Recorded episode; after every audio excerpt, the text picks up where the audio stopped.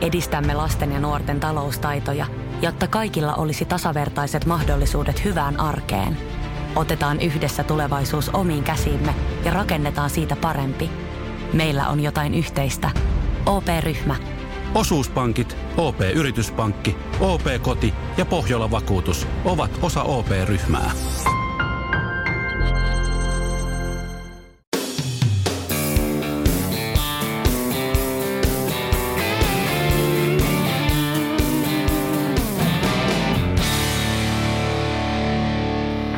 Vietämme polkupurinoiden kolmevuotisjuhlalähetystä. Meillä on yksi vakioteema, joka on lähellä meidän molempien sydäntä, ja se on henkiset voimavarat ja urheilun psyykkinen puoli. Nyt juhlalähetyksessämme me keskitytäänkin aiheeseen, mistä niitä voimavaroja löytyy, ja voivatko ulkopuoliset henkilöt auttaa psyykkaamisessa. Keskustelussa on mukanamme Psykopodia podcastista tutut Nina Lyytinen sekä taustajoukoista Mikko Heiskala. Lämpimästi tervetuloa. Kiitos, ilo olla täällä ja onneksi olkoon pitkästä podcast-urasta. Kiitos samoin. Kiitos. Ja on kyllä ihan mahtavaa kolme vuotta. Mä tiedetään, että kuinka paljon tuohon menee duunia, niin kyllä hatunnostoarvoinen. Joo, Kiitos. Ky- kyllä siihen muutama tunti on vierähtänyt. Mutta tämä jaksohan menee ihan ilman mitään leikkauksia, nyt kun on ammattilaiset vieraana. Painetta. Ei paineita. Ei paineita, ei. Niina juoksi itse ensimmäisen sadan kilometrin ultran heinäkuussa Lapissa, ja Mikko oli reitin varrella huoltamassa häntä, joten palataan myös näihin tunnelmiin jakson aikana.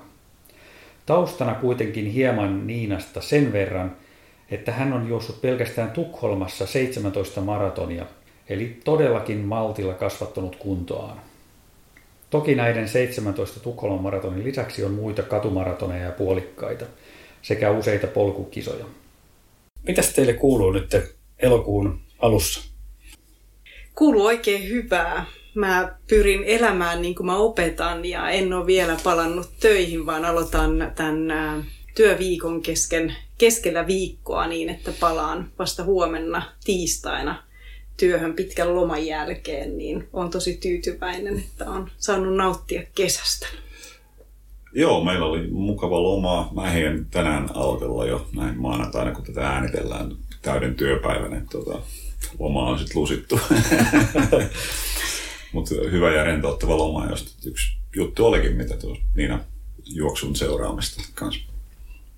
Ja jollain tavalla on ehkä yksi parhaita kesälomia takana. Et mä mietin just tänään lenkillä sitä, että et, et mikä on niin kun tästä kesästä tehnyt erityisen. Ja yksi toki oli tämä 100 kilometrin juoksu, että se ehkä rauhoitti mua siinä loman aluksi. Et kun juos riittävän pitkään ja oli pakka rauhoittua. Mutta myös semmoinen, että ei ollut mitään niin kun semmoista tiukkaa, tiivistä ohjelmaa, vaan että jäi sinne pohjoiseen viettämään aikaa ja meni vähän niin kuin fiiliksen mukaan. Niin se on tehnyt tästä kesästä tosi ihanan.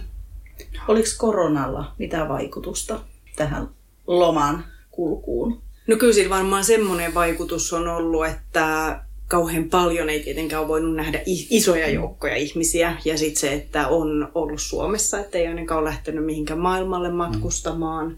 Ja onhan se niinku semmoista, että kyllä mä tänä kesänä tapasin jonkun verran, mä matkustin osan aikaa yksin, niin vanhempia sukulaisia, niin olihan se niin kuin heidän tapaaminen nyt, kun he on ollut pitkään yksin, niin se ilo, mikä heillä oli, että he sai nähdä livenä ihmisiä. Toki niin kuin mä olin maskin kanssa edelleen, kun he asuu niin kuin ei täällä Etelä-Suomessa ja kuitenkin pyrin olemaan niin kuin varovainen, mutta se ilo mm. ja semmoinen, että mun yksi täti soitti vielä jälkeenpäin, että oli niin ihanaa, että kävit. Että jotenkin se toisten ihmisten onni ja ilo siitä, että kohdataan, niin se oli kyllä yksi, mikä tämän, kor- tämän korona-aikana on tehnyt nyt, että ihmisillä on tarve nähdä. Totta.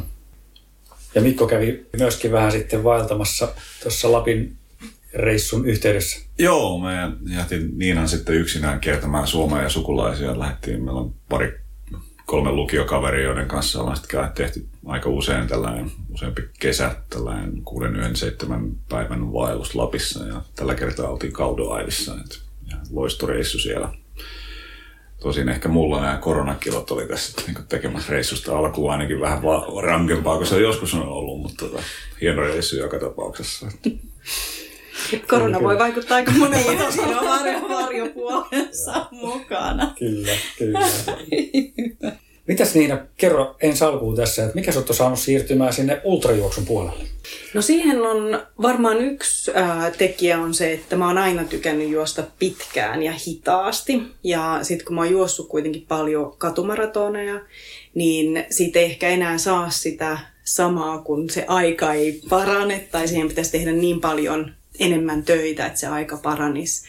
Niin se on yksi. Mutta sitten toinen, mulla on semmoinen, mikä ehkä voi yllättää osan, mutta mulle ei ole mitenkään ollut helppo liikkua yksin luonnossa. Että mä oon vähän pelännyt myös metsässä ja luonnossa liikkumista, niin semmoinen niin kuin luontosuhteen rakentaminen. Et luonto on mulle kuitenkin niin kuin tärkeä paikka palautuu ja rentoutuu, mutta sitten olla yksin siellä metsässä, niin se ei ole ollut semmoinen itsestään selvä, mutta kyllä se on ollut se, että saa mennä hitaasti, pitkään, rauhassa ja sitten tuolla poluilla juokseminen, niin onhan se ihan, vaikka se on raskasta, niin se on tosi rentouttavaa ja siellä ei ole mitään, mikä esimerkiksi muistuttaa mua työstä. Kaikki, mikä siellä niin kuin luonnossa on, niin se on jotain niin kuin vastapainoa mun työlle ja, ja se on ollut mulle semmoista hyvin palauttavaa, miellyttävää, mutta sitten siellä on kuitenkin se pikkusen se itsensä haastaminen. Onko se kilpailuviettinen? tota, Sano nyt vaan ihan rehellisesti. kyllä mä oon. Ja kyllä mä, tota, mä tykkään kilpailla ja mä tykkään tavoitteista ja mä tykkään siitä, että mä pääsen mun tavoitteisiin. Että kyllä, jos mä ihan rehellinen on, niin kyllä mulla aika kova kilpailuvietti on. Ja kyllähän se tulee myös siinä, että kun siirtyy pidemmille ultramatkoille, niin on se, että se itsensä voittaminen, se on jo mm. puolimaratonilla, maratonilla tai kaikilla matkoilla mukana, mutta se vielä jotenkin korostuu sitten, kun sä joudut ihan eri lailla tekemään itsesi kanssa töitä ja, ja niiden haasteiden kanssa, mitä siellä matkalla voi tulla. Mikä sun edellinen matka oli? Et nyt sä sait 100 kilsaa, niin mi- kuinka pitkä oli edellinen juoksu niin No. pituudelta? Joo, pisin? Nuksiossa on ollut, mä oon kaksi kertaa juossut sen 70, vai onko se virallisesti 72? Mm, totta.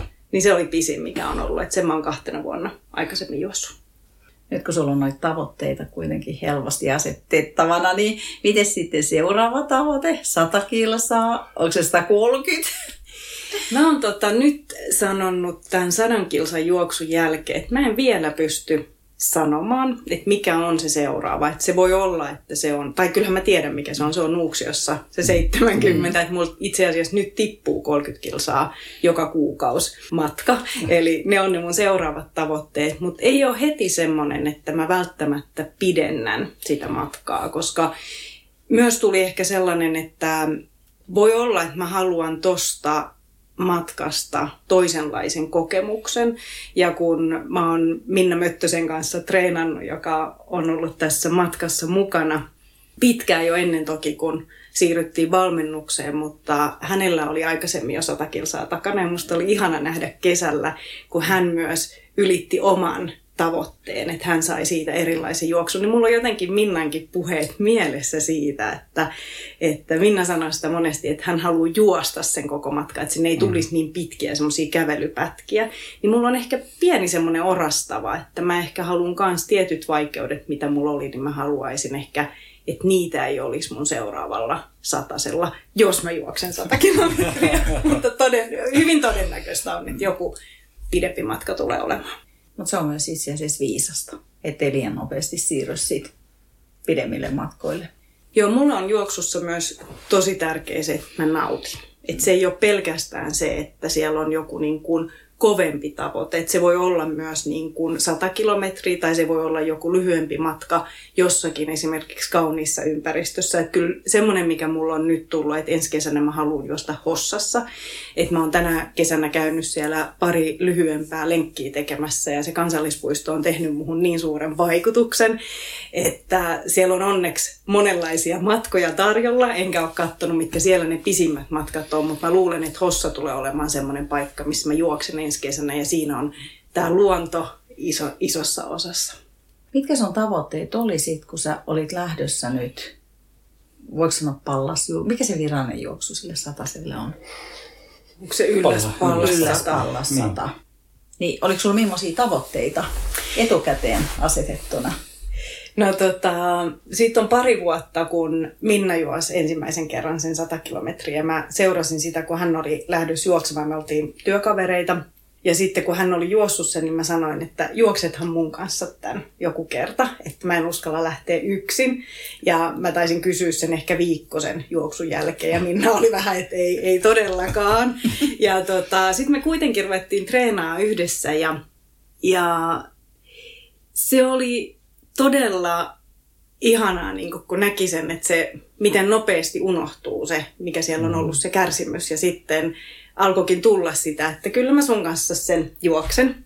Ja se oli tavoite, mennä läpi se 100 kilometriä. Mutta kyllähän siihen tuli isompiakin tavoitteita. Mä muistan, että mä tapasin Mikaelin ää, ensimmäisen kerran täällä teillä ja keskusteltiin näistä tavoitteista ja tästä 100 kilometrin juoksusta. Ja silloin mä sanoin, että yksi mikä mulle olisi myös hienoa, että vaikka me Minnan kanssa treenataan yhdessä ja tehdään töitä yhdessä, niin kyllä mulle olisi iso juttu, jos mä uskaltaisin myös tehdä sen juoksun yksin. Että mä en tarvitse tavallaan sitä toista vierelle viemään mua sitä läpi. Ja nimenomaan se, että mä uskallan olla siellä luonnossa yksin että, ja semmoisessa vieraassa ympäristössä. Ja nythän tässä vähän vahingossa kävi niin, että me, me myös tota, niin, niin, mentiin ää, noin 45 kilometrin jälkeen erikseen, että mä seurasin Minnan kantapäitä päitä siinä, kun sovittiin, että hän lähtee juoksemaan vähän kovempaa. Mutta siinä oikeastaan toteutui sitten kuitenkin se, että, että sitten mä menin sen loppumatkan. Enhän mä tietenkään yksin ollut, siellä oli muita juoksijoita, mutta se, että se ei ollut enää se kynnys. Ja se oli kanssa yksi semmoinen tavoite, mutta kyllähän se suurin tavoite on, että mä pystyn juosta sen terveenä, silleen hyvävoimaisena, että ei olisi mitään niin kuin semmoisia niin kuin, ää, semmoisia vaikeuksia tai vammoja, mistä voisi tulla mm. sitten jotain jälkeenpäin, niin se oli, se oli se iso ja kyllä se oli maaliin pääseminen. Koko matka oli upea, mutta se, että kun mä tulin maaliin, niin mulla ei ole mitään toista kokemusta, mitä mulla, niin kuin, mihin mä voisin verrata sitä. Se oli aivan uskomaton tunne. Mulla vieläkin tulee ihan kylmät väreet. Niin jotain- meilläkin. Meillä on nimittäin kuulijoille tie- tiedoksi, meillä oli ilo olla seuraamassa maaliin tuloa. Mutta palataan hieman kiinnostaa noin sun tunteet ja muut. Ja kohta Mikkikin pääsee taas kysymään. Mutta mitä sä pelkäät tai pelkäsit siinä luonnossa? Siis mulla on, mä oon ollut pitkään asunut Yhdysvalloissa, Washingtonissa ja Washington DCissä, että mä oon ollut kaupunkiympäristössä paljon ja mä en pelkää ihmisiä. Mä oon ollut slummialueilla, mä oon tehnyt kodittomien kanssa töitä ja monesta tämmöistä. Niin mulla ei, niin kuin, ihmiset ei ole se, mitä mä pelkään, mutta sitten luonnossa, niin se on erilainen ympäristö. Siellä on erilaiset äänet, siellä on eläimiä ja no karhut on yksi, mitä mä oon pelännyt ja, ja toki se voi olla ihan mikä tahansa semmoinen ääni, rätinä, niin semmoinen, että mä, mä jotenkin valpastuin aikaisemmin tosi voimakkaasti siinä, että jos mä liikun luonnossa, että mikä tuolla on. Ja Mikko tietää myös, että jos me ollaan vaikka mun isän luona, joka asuu luonnon keskellä, niin mikä tuo ääni on. Niin kuin, niin kuin, että mulla tulee niin kuin tavallaan semmoista, että se ei ole mitään, että luonnossa olisi tapahtunut mulle mitään pahaa tai sattunut mitään, mutta se ei ole mulle semmoinen ollut niin tuttu ympäristö, varsinkaan yksin siellä ollessa. En mä toisten kanssa luonnossa pelkää. Että kyllähän musta on ihanaa olla toisten kanssa ja liikkua, juosta ja näin. Mutta sitten kun sä oot yksin, niin siinä tulee semmoinen erilainen olotila. Ja se vaatii jotenkin sitä, että siellä luonnossa viettää aikaa, niin sitten siitä tulee tutumpi, siitä tulee turvallisempi, alkaa oppia, mitä ne äänet on ja alkaa oikeasti nauttia siitä niin kuin hiljaisuudesta. Ja, ja toki niin kuin, nyt mä kesällä kävin myös äh, katsomassa karhuja ja altistin itseäni myös tälle karhupelolle, että Mikko on yrittänyt tuoda mulle kaikki faktat. Me on käyty ihan siis, niin kuin, että voiko karhuun edes törmätä luonnossa ja, ja ihan kaikki niin kuin läpi, mutta siitä ei ollut apua. Ja nyt mä kävin katsomassa karhuja ja sen jälkeen mä lähdin yksin Hiidenportin ää, kansallispuistoon juoksemaan. Ja mä oikeastaan odotin, että olisipa upeeta, jos mä näkisin karhun. Oikeesti? Mä en usko, että siinä tilanteessa, jos mä olisin sen nähnyt. Mutta siellä mä menin yksin. Ja, ja, tota, ja tämä oli mulle semmoinen, niin kuin, että, että koko tämä matka tähän niin kuin nämä treenit, mitä me ollaan tehty niin kuin tässä vuodenkin aikana. Ja, ja, tota, ja mä oon viettänyt paljon aikaa myös yksin Nuksion, Nuksion metsissä ja, ja sitten tämä juoksu, karhujen katsominen ja nyt sitten vielä se, että mä menin siitä yksin vieraaseen kansallispuistoon juoksemaan ja mitään pahaa ei tapahtunut. Saanko mä tässä välissä kysyä, jos sä oot faktoja käynyt läpi, niin onko karhu koskaan tappanut naista metsässä? En nyt muista ihan noin tarkkaan, mutta sitä mä muistan, että käytiin kaikki niin kuin tilastoja maailmalta, että mitenkä tapahtuuko yleensä karhujen kanssa maailmanlaajuisesti mitään. Ja suurin piirtein ne, että jos nyt joku karhu on hyökännyt tai tappanut jonkun, niin se on yleensä jääkarhu, joita Suomessa ei ole, vaikka niitä turisteille ehkä mainitaankin, että täällä olisi ja näin edelleen. Että siis tämän tyyppisiä, että kuinka tosi harvinaista se on. Ainahan se on uutinen, jos joku karhun kanssa jotain jossain päin maailmaa edes niin kuin tapahtuu. Mutta nämä on toki vaan faktoja, että se miten se on ollut hieno nähdä nyt tänä kesänä, miten Niina on tästäkin päässyt yli. Sulla on itse asiassa vähän samanlainen kokemus. Joo, siis mä oon pelännyt ennen karhuja, mutta sitten kun mä oon kanssa katsonut, että keihin ka- karhu on hyökännyt, niin mun mielestä ne on aina ollut miehiä. Ja mä haluaisinkin faktaa uskoa, että ei ole koskaan hyökännyt naisen kimppuun. Paitsi nyt tänä kesänä mun mielestä jossain, oliko se Kanadassa vai Yhdysvalloissa, niin musta se oli nainen, minkä se okay. karhu tappoi. Mutta mut se, oli, se ei ole ollut Suomessa ja, ja tämähän on niinku semmoinen, tietysti me, se on myös eri, eri, eri tilanne. Ja Pohjois-Amerikan karhuthan kanssa on näitä harmaa tai musta karhuja, niin. jotka siellä yleensä hyökkää, eikä näitä meidän kotimaisia mm. ruskeita. Ja mulla auttoi se, että me nähtiin niin. Kanadassa niin teltta-alueella mustakarhuja. Mutta nehän on siis siellä, nehän tulee siis ihan, ne kävelee sen teltta-alueen läpi ja ne on ihan liian lähellä ihmistä. Et sen takia ne voi olla myös vaarallisempia, koska ne on tottunut, tottunut liikaa ihmisiä, et eihän Suomessa kuitenkaan. Mutta sulla auttoi tosiaan se, että sä näit sen sillä niin livenä. Ja sitten sen jälkeen sä et ole lainkaan oikeastaan läheskään siinä määrin en, en, en mä enää pelkä. Mähän siis lauloin aina. Siis mä olin ihan hysteerinen, kun olin sienimetsään. Niin mä lauloin siellä ja mulla oli kilikelloja ja kaikki. Me ostettiin kilikellot Vaarojen maratonille silloin, kun siitä nyt on jo joitakin vuosia, kun menin sinne juoksemaan, niin en mä sitten kehannut sitä ottaa sinne juoksuun, mutta tota, sitten sovittiin kaverin kanssa, että jutellaan sitten sen verran, mutta tämä sama, että laulaminen tai, tai muu. Mutta... Tiinahan sä kerrot, kun sä kävit siellä karhupaikassa, että siellä kerrottiin, että ei saa laittaa hajuvettä tai ne karhut pysyy poissa. Että ehkä tässä on se syy sitten, miksi ne on ne miehet, Aa, jotka jää. No, niin. Aa. Totta. Niin, kato hajuja. Me, me, mehän ei, kun me Totta. mentiin katsoa niitä karhuja, niin ei saanut olla hajusteita. Että se on. Ja sitten mä itse asiassa näinkin, kun tavallaan oli semmoinen tilanne siinä, että me oltiin katsomassa siinä mökissä niitä karhuja ja sitten mä huomasin, että, että varmaan kohta meidän opas tulee, kun mä katsoin, miten se karhu rupesi niin kuin katsomaan. Ja okay. sitten se vähän rauhassa perääntyi ja se taas vähän katsoi ja kuunteli ja sitten se perääntyi. Ja siinä meni ehkä noin viisi minuuttia, mutta nehän haistaa tosi kaukaa ja riippuu toki mistä se mistä tuulee ja mm. muuta. Mm. Mutta että hajuvesi voi olla yksi se ei ehkä tuonne luontoon muuten kauhean hyvin voimakas hajuvesi soivi, mutta hirveän voimakkaastahan sen ei tarvikaan olla. Niin kyllä, se kyllä. karhu sen haistaa. Joo, siis mä vaan sen verran vielä niin haluan nostaa esille tuonne tosiaankaan, niin vaikka me eletään Suomessa ja kuitenkin meillä on aika paljon metsää ja luontoa täällä, niin se ei aina ole itsestäänselvyys, että, että se on niin semmoinen niin turvallisen oloinen paikka meille kaikille.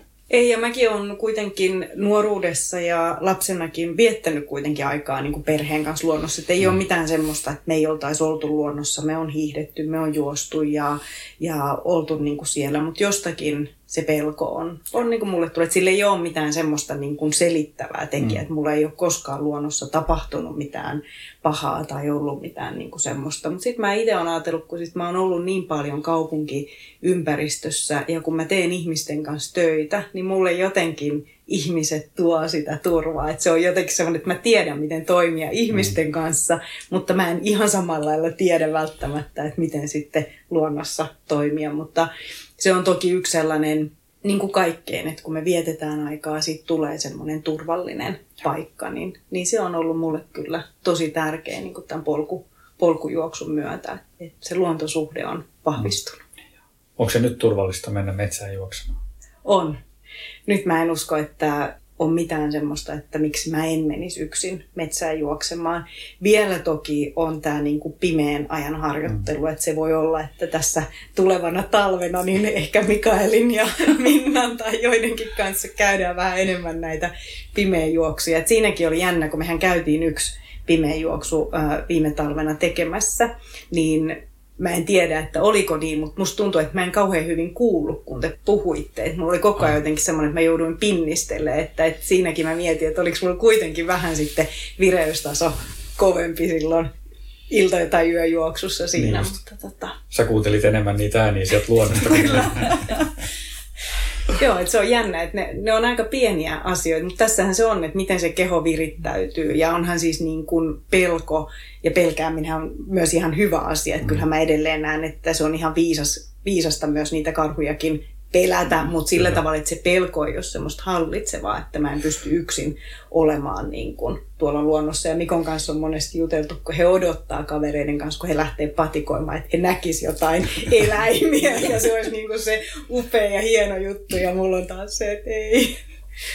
Joo, just näin. Kyllä meillä niin kuin toiveissa on kavereiden kanssa, kun ollaan vaeltamassa, että nähtäisiin se karhu joskus, mutta ei ole kyllä ollut lähellä. Että yksi ahma Ruotsissa, että se on ehkä vielä harvinaisempi juttu. Okei. Okay.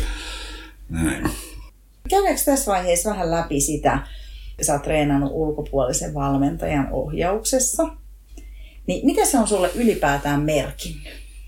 Se on ollut tosi iso asia niin kuin monella tapaa, että semmoinen, että jos mä ajattelen ihan semmoisesta niin kuin itsetunnon ja tämmöisen niin kuin voimavara-näkökulmasta, niin valmentajan kanssahan tulee käytyä niin kuin niitä keskusteluja niin kuin siitä onnistumisista ja niistä haasteista.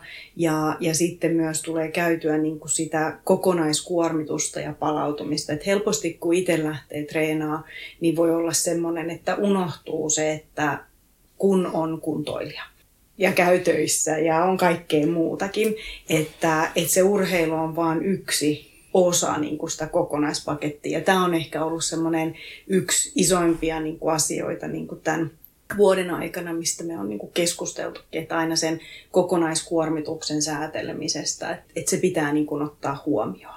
Ja mä oon nuorena, kun mä oon harrastanut kestävyysjuoksua, niin silloin ollut myös valmennuksessa.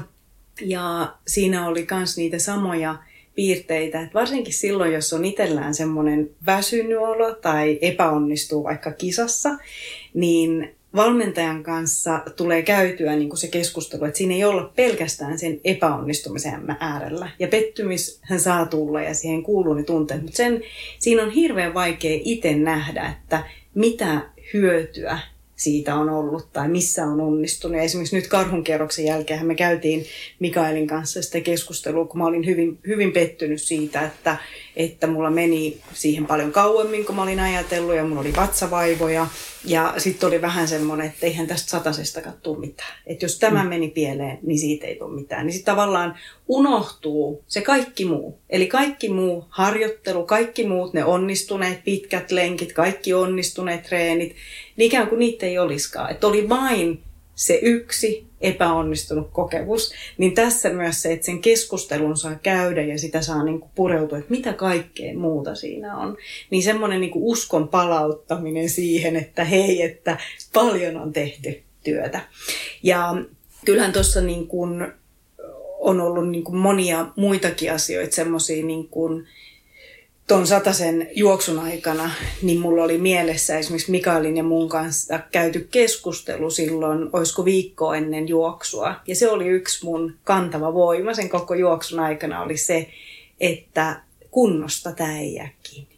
Että treeniä on tehty, treenit on onnistuneet, työ on niin kuin tehty, että siitä se ei jää kiinni. Ja se on siellä, kun tulee esimerkiksi se väsymys, niin tietää, että ei, en mä ole huonossa kunnossa, ei mulla ole huono kunto.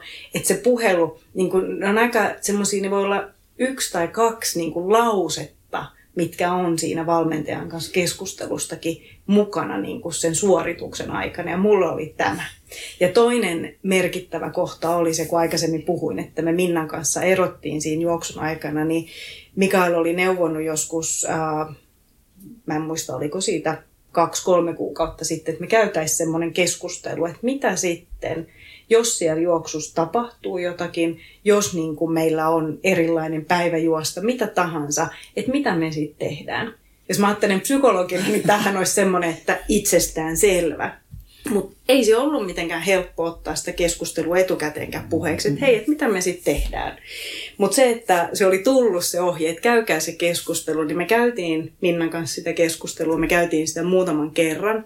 Ja sitten sen juoksun aikana ei se ollutkaan mikään ongelma. Me oltiin Niin, puhuttu se- tästä. Hyvä. Me oltiin sovittu.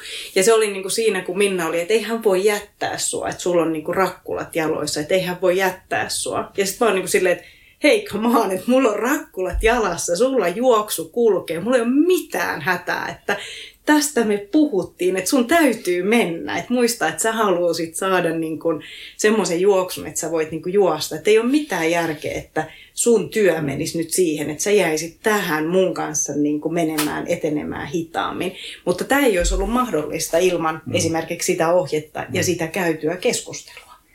Ja, ja se, siinä se oli niin kuin ihan selvä, että näin me on sovittu, näin me on puhuttu, että nyt sä menet. Et tästä ei, niinku, tästä ei tarvitse niinku sen kummemmin keskustella, että mulla ei ole mitään hätää. Ja se oli ihana itselle, kun näki niinku sen toisen kantapäät ja näki, että ihanaa, että sillä kulkee, sen ei tarvii nyt niinku pitää musta huolta. Ja mä en tarvii ketään pitää huolta itsestäni, että mä uskallan mennä. Sekin. Joo. Et, et, tota, ne oli, et siinä on ollut todella monta semmoista niinku tärkeää keskustelua, että ulkopuolisella valmentajalla on musta niinku ihan todella iso ja tärkeä, tärkeä rooli. Varsinkin mitä mä ajattelen, että mitä niin kuin pidempiin suorituksiin mennään tai jos treenataan niin kuin kovaa, että on se sitten tavoitellaan jotakin aikaa tai Mm. tavoitellaan sitä kehittymistä, niin itse kyllä sokeistuu aika hyvin ja näkee kyllä aika hyvin kaikki ne negatiiviset asiat. Miten sä peilaisit taustatiedokset tämä Niinan urheilullaan, nuore, nuorena tehnyt urheilullaan aikainen valmentaja on ollut meillä häissä pitämässä puheen. Miten sä peilaisit itseäsi siellä nuorena juoksijana ja valmentajasuhdetta silloin ja nyt sitten vanhempana? Siinä on monia niin kuin samoja elementtejä, mitä on niin kuin siihen, mutta Simon valmennuksessa, kun mä olin, niin mullahan on ollut ihan äärettömän tärkeää se, että kun mä jouduin siis lopettamaan juoksemisen, että se ei ollut mun valinta, mulla oli jalkavammoja ja leikkauksia ja, ja tota, mä jouduin lopettamaan sen, mä olin, olikohan mä noin 19-vuotias ja Simo on edelleen mun elämässä. Eli mun valmentaja ei siinä kohdin hylännyt mua, vaikka musta ei tullut huippuurheilijaa. Ja me pidetään edelleen yhtä, ja sekin aika, kun mä asuin tosiaan pitkään Yhdysvalloissa, niin me pidettiin yhteyttä, ja hän on ollut kiinnostunut mun elämästä ja, ja kiinnostunut niin kuin muustakin kuin siitä urheilusta. Ja mulla on samanlainen kokemus ollut Mikaelin valmennuksessa, että me ei puhuta pelkästään juoksemisesta ja urheilusta, koska elämässä on muutakin.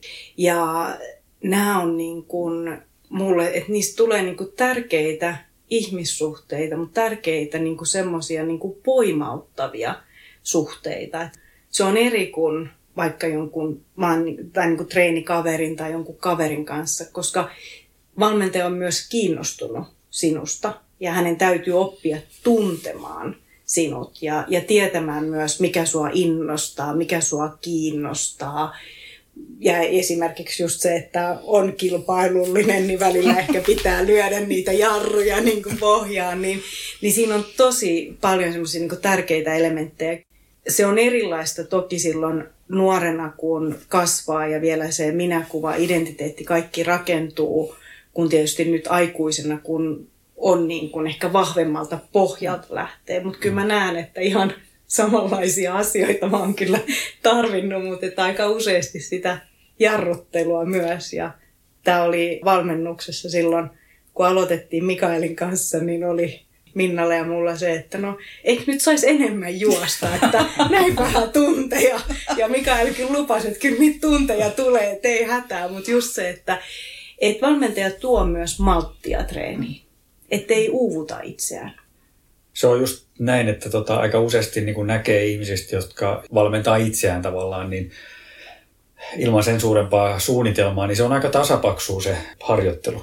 Ja siellä on niitä samoja tuntimääriä niin kuin viikosta toiseen ympäri vuoden. Ja sitten taas, niin kuin sanoit äsken, niin silloin kun aloitettiin viime syksynä ja loppuvuodesta, niin, niin silloin oltiin vähän kärsimättömiä, että miten voi olla, niin kuin, mehän juostaan pitkiä lenkkejä niin kuin paljon pidempiä kuin nämä, miten, mitä tämä tämmöinen on. Että, mutta siinä on just se, että, että sillä me saadaan semmoinen niin nousujohteinen harjoittelu siihen sitten niin kuin kohti kevättä ja kohti sitä tavoitetta, mikä siellä on odottamassa, että näin se vaan niin kuin rakentuu. Ja sitten ulkopuolisena sen varmaan pystyy niin kuin myöskin niin kuin ehkä miettimään ja reflektoimaan paremmin sen harjoitusohjelman ja sen rungon kaiken kaikkiaan. Joo, me Minnan kanssa monesti puhuttiin siitä, että, että sehän myös, mitä niin kuin valmentajat toi niin kuin siihen harjoitteluun oli se, että mehän harjoiteltiin säännöllisesti, että ei tullut semmoisia niin viikkoja, että nyt ei vaan ole, nyt ei vaan huvita, että on kaikkea mm. muuta, että nyt ei mennäkään sinne salille ja nyt, ei, nyt tehdäänkin vaan tommonen lenkki tai nyt vedetäänkin noin pitkä lenkki, että nyt olisi mm. tosi kiva vaan juosta tosi paljon, että, että siihen tuli niin kuin nimenomaan sitä järkevyyttä säännöllisyyttä ja sitten, että siellä oli esimerkiksi ne salitreenit niin kuin säännöllisenä, että ei ollut vaan se, että tänään paistaa aurinko, että nyt ei, ei kyllä tänään salille, että nyt lähdetään tota, niin, niin, pitkälle lenkille. Miten sä näit Mikko tuon kotona, että oliko se niin tosi mu- kärsimätön silloin alussa? Kyllä mä muistan, että siellä niinku ruovittiin kyllä. Pääsis vetää samanlaisia lenkkejä kuin siinä alussa. Että tässä oli sellainen fiilis, että niinku alku lähti sen verran rauhallisesti, että oli ehkä vähemmän niitä tunteja itseäsi, mm. mitä Niina niin olisi mm. tottunut siihen, siinä vaiheessa tekemään. Kyllä nyt sitten myöhemmin, kun on sitten saanut sitten niellä niitä tunteja ja kilometriä, niin eiköhän sitten rauhoittunut sitä mukaan sitten ohjelman mukaiseksi. Miten teillä on ylipäätään arki? Onko teillä ollut helppo vai vaikea rytmittää sitä, kun kuitenkin ultrajuoksijan treenaaminen vie aikaa kohtuullisen paljon, etenkin kovilla viikoilla. Niin miten sä oot Mikko kokenut? Ei. Onko se joutunut tiskaa ja pese pyykit? No siis meillähän no, kotityöt on muutenkin ja, ja, jaettu kyllä, että ei ole sen, sen, sen suhteen mitään niin kuin ylimääräistä tai muuta tällaista ongelmaa, eikä nyt muutenkaan. Että, tota, mulla on omia harrastuksia jalkapalloon, toki korona-aikana on ollut vähän vähäisemmät ja toki tämä meidän podcast-harrastus on myös sellainen, johon pystyy ja siinä se mun editointityö on sellainen, mikä sitten on myös yksi, yksi, yksin tehtävää. Että ei, ei, ei ole ollut mun mielestä yhtään mitään sellaista ongelmia niin, mm. ajankäytön kanssa. Niin korona varmaan niin kuin tänä vuonna auttoi tosi paljon, että kun oli mm. paljon semmoista niin kuin muuta menoa, mitä ei, ei ollut siinä niin kuin sitten harjoittelun lisäksi. Ja Mikossa on se hyvä puoli, että jos mä sanon, että että mulla olisi pitkä lenkki tai mä oon lähes lenkille, niin se ei koskaan sano, että älä lähde. Että se aina sanoo, että mene, mene, lähde, mene sinne lenkille. Tai jos mä mietin jonnekin niin kuin kauemmaksi, että Minnan kanssa käytiin myös juoksemassa vaikka repovedellä, niin ne on sitten voi olla päivän reissu tai voi olla, että sitten mä yövyn jossakin matkalla tai muuta. Niin se on niin kuin Mikossa se hyvä, että se kannustaa mä lähteä. Ja toki sä saat silloin sitä editointiaikaa ja, ja myös ehkä semmoista rauhoittumisen aikaa, mm. että mä en ole koko ajan siinä hiilostamassa, että tehdään jotakin tai tai, tai semmoista, että, että saa myös sitä omaa rauhallista aikaa. Näinkin varmaan ja olen niin tietysti heti alusta asti nähnyt ja muutenkin sun kanssa ollessa, että juoksu on tärkeää. Kyllä mä näen, että tavoite on tärkeä, niin totta kai mä oon sitä tukemassa kanssa. Niin on se myös se, niin kun juoksu on mulle yksi semmoinen palautumisen keino, keino myös ja semmoinen niin kuin tuulettumisen keino. Ja mä käytän juoksua myös paljon siihen, että mähän prosessoin hirveän paljon esimerkiksi mun työhön liittyviä asioita. Mä valmistelen koulutuksia, että mä teen paljon semmoista ajatustyötä ja varsinkin niin kuin alkulenkeillä, että yleensä pitkässä lenkissä, niin loppulenkissä, niin se on, mieli on ihan tyhjä, että niin. silloin ei enää ajattele, mutta se on, ne on mulle hirveän tärkeitä hetkiä myös siinä niin kuin käyttää sekä siihen työhön, mutta myös siihen, että mä uskon, että mä oon parempi vaimo, puoliso, kun mä käyn siellä lenkillä. Että et sit myös se, että et se on semmoinen pään tyhjennyspaikka mm. myös. Se on myöskin hirveän tärkeä niin kuin just sen harrastalijan tai, tai juoksijan kannalta just se, että sä voit niin kuin sitten hyvällä omalla tunnolla lähteä sinne lenkille, kun puoliso sitten siellä kotona hyväksyy sataprosenttisesti sen harrastuksia ja näkee sen, miten tärkeä se asia on kaiken kaikkiaan. Joo, silloin tosi iso asia ja varsinkin, koska me saatetaan välillä myös tuolla lenkeillä vähän eksyä, että niistä saattaa välillä tulla vähän pidempiä, että sitten pystyy laittamaan vaan Mikolle viestiä, että meillä menee täällä vielä muutama tunti, että ei mitään hätää. Ja mä luulen, että Mikko aina rauhoitti sen, jos mä olin Minnan kanssa, että ei se varmaan niin kuin silloin ollut huolissaan, että mä löydän sieltä metsästä pois. Minna on siis äärettömän hyvä niin kuin kartturi, mutta silloin kun me ollaan yhdessä, niin meillä on tapana eksyä. Sitten kun juttelee, niin sitten me mennään jonkun polun ohi ja, ja näin, että että, että, että se on ollut kyllä semmoista, että silloin on tosi tärkeää tietää, että se toinen ei ole siellä niin kuin kellon kanssa mm. odottamassa, mm. että sä sanoit, että sä tulet niin. tohon ja tohon aikaan. Joo, en mä niistä karhuista ole ollut koskaan huolissaan, mutta ehkä siitä, että kuinka se löytää takaisin. Mutta mitä sä luulet, miltä olisi tuntunut, jos sit siellä kotona oiskin? Koska sehän ei ole itsestäänselvyys, että toinen tukee. Valitettavasti tässä ultrapiireissä on myös niihin törmännyt, että sit se puoliso ei tuekaan. Niin mitä sä sanoisit siitä? Onko sulla jotain vinkkejä, että jos esimerkiksi Mikko ei tukisi sua, niin mitä siinä voisi sitten lähteä tekemään?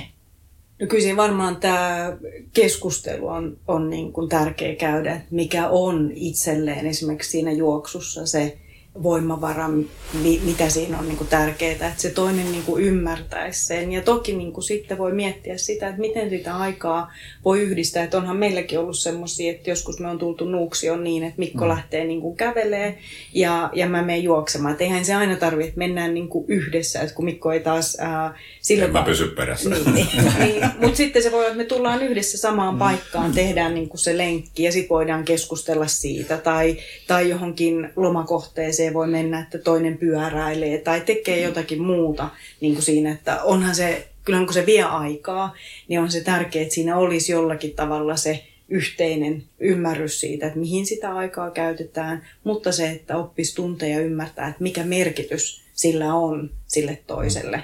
ihmiselle. Että mullakin ystäväpiirissä on toki hyvin monenlaisia tilanteita ja kyllä mä uskon silloin, että jos niistä asioista lähdetään puhumaan ja keskustelemaan. Ja toki myös siitä, että jos sitä toista harmittaa, että toinen on siellä lenkillä, että senkin sanottaminen, mm. että siellähän voi olla myös hyvin tärkeitä asioita taustalla, että voi olla, että haluaisi viettää sen toisen kanssa aikaa, on ikävä tai on esimerkiksi huoli siitä toisesta ihmisestä. Tai silloin myös näissä ultrajuoksupiireissä voi käydä myös niin, että siitä tulee niin kuin siitä juoksuporukasta tulee sulle vähän niin kuin se perhe, niin voihan se herättää myös mustasukkaisuutta. Mm. Eli että niistä keskustellaan ja puhutaan. Ja, ja mulla on ollut semmoinen tapa kyllä, että mun juoksukaverit käy myös meillä kylässä ja on tavannut Mikon, että sitten myös Mikko tietää myös sen, että, että hei, että kenestä mä puhun, jos mä oon Minnan kanssa lenkillä tai jos mä oon Mian kanssa lenkillä.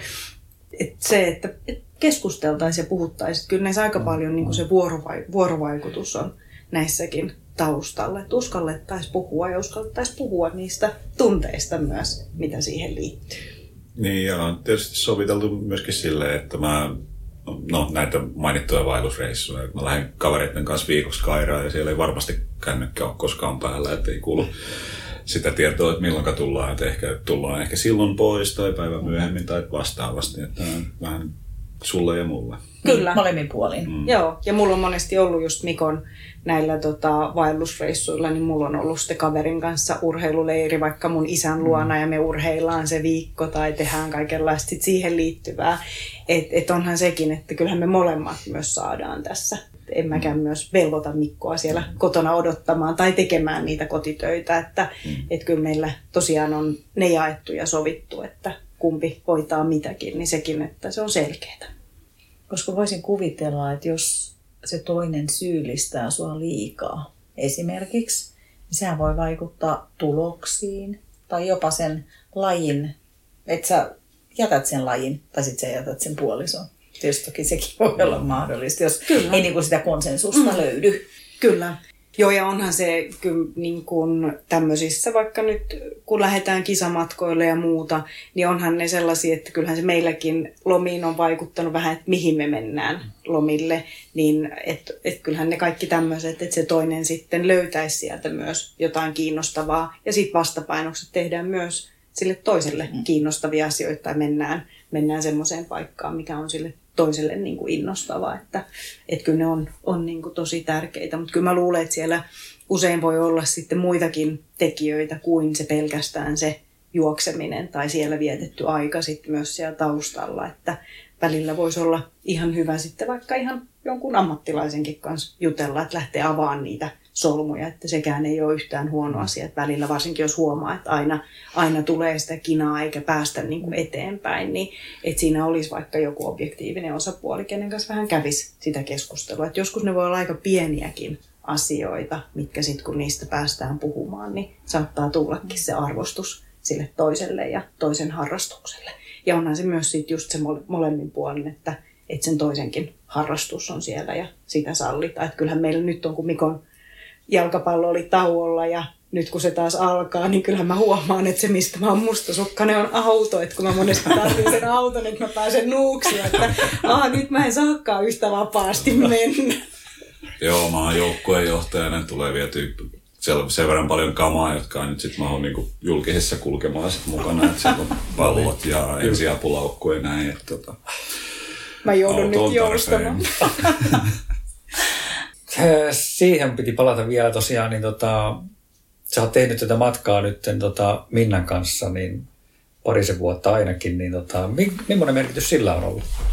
Sillä on ollut tosi iso merkitys ja erityisesti sillä, että Minna lähti mun kanssa niin kuin tähän projektiin, vaikka silloin sen ensimmäisen sataisen jälkeen, niin hänellä ehkä oli hetken, se oli todellakin varmaan hetken se, että hän ei, hän ei sitä uudestaan juokse, mutta se, että hän lähti tähän matkaan mukaan, niin se on, se on alusta pitäen tuonut mulle myös semmoista uskoa, että, että mäkin juoksen tämän sataisen. Ja mm. toki niin kuin tässä koko meidän niin kuin yhteisen harjoittelun aikana niin myös päästä niin kuin siltä toisaalta kuulemaan niitä kokemuksia ja, ja semmoista, että mikä mua esimerkiksi jännitti, oli vaikka niin kuin yöllä juokseminen ja Minna vakuutteli koko ajan, että, että se on niin kuin helppoa, kun me lähdetään puolilta öin ja juostaan niin kuin päivää kohti. Ja mä en voinut ymmärtää, että miten se mukaan on helppoa, mutta hän aina sanoi, että uskon nyt se on. Ja, ja tämmöistä, että sen toisen kanssa, kun käydään sitä niin kuin keskustelua ja samoin toki se, että kun tehdään paljon pitkiä treenejä, niin se on myös mukava, että välillä on joku kenen kanssa juosta. Ja ne on hirveän tärkeitä hetkiä ollut ne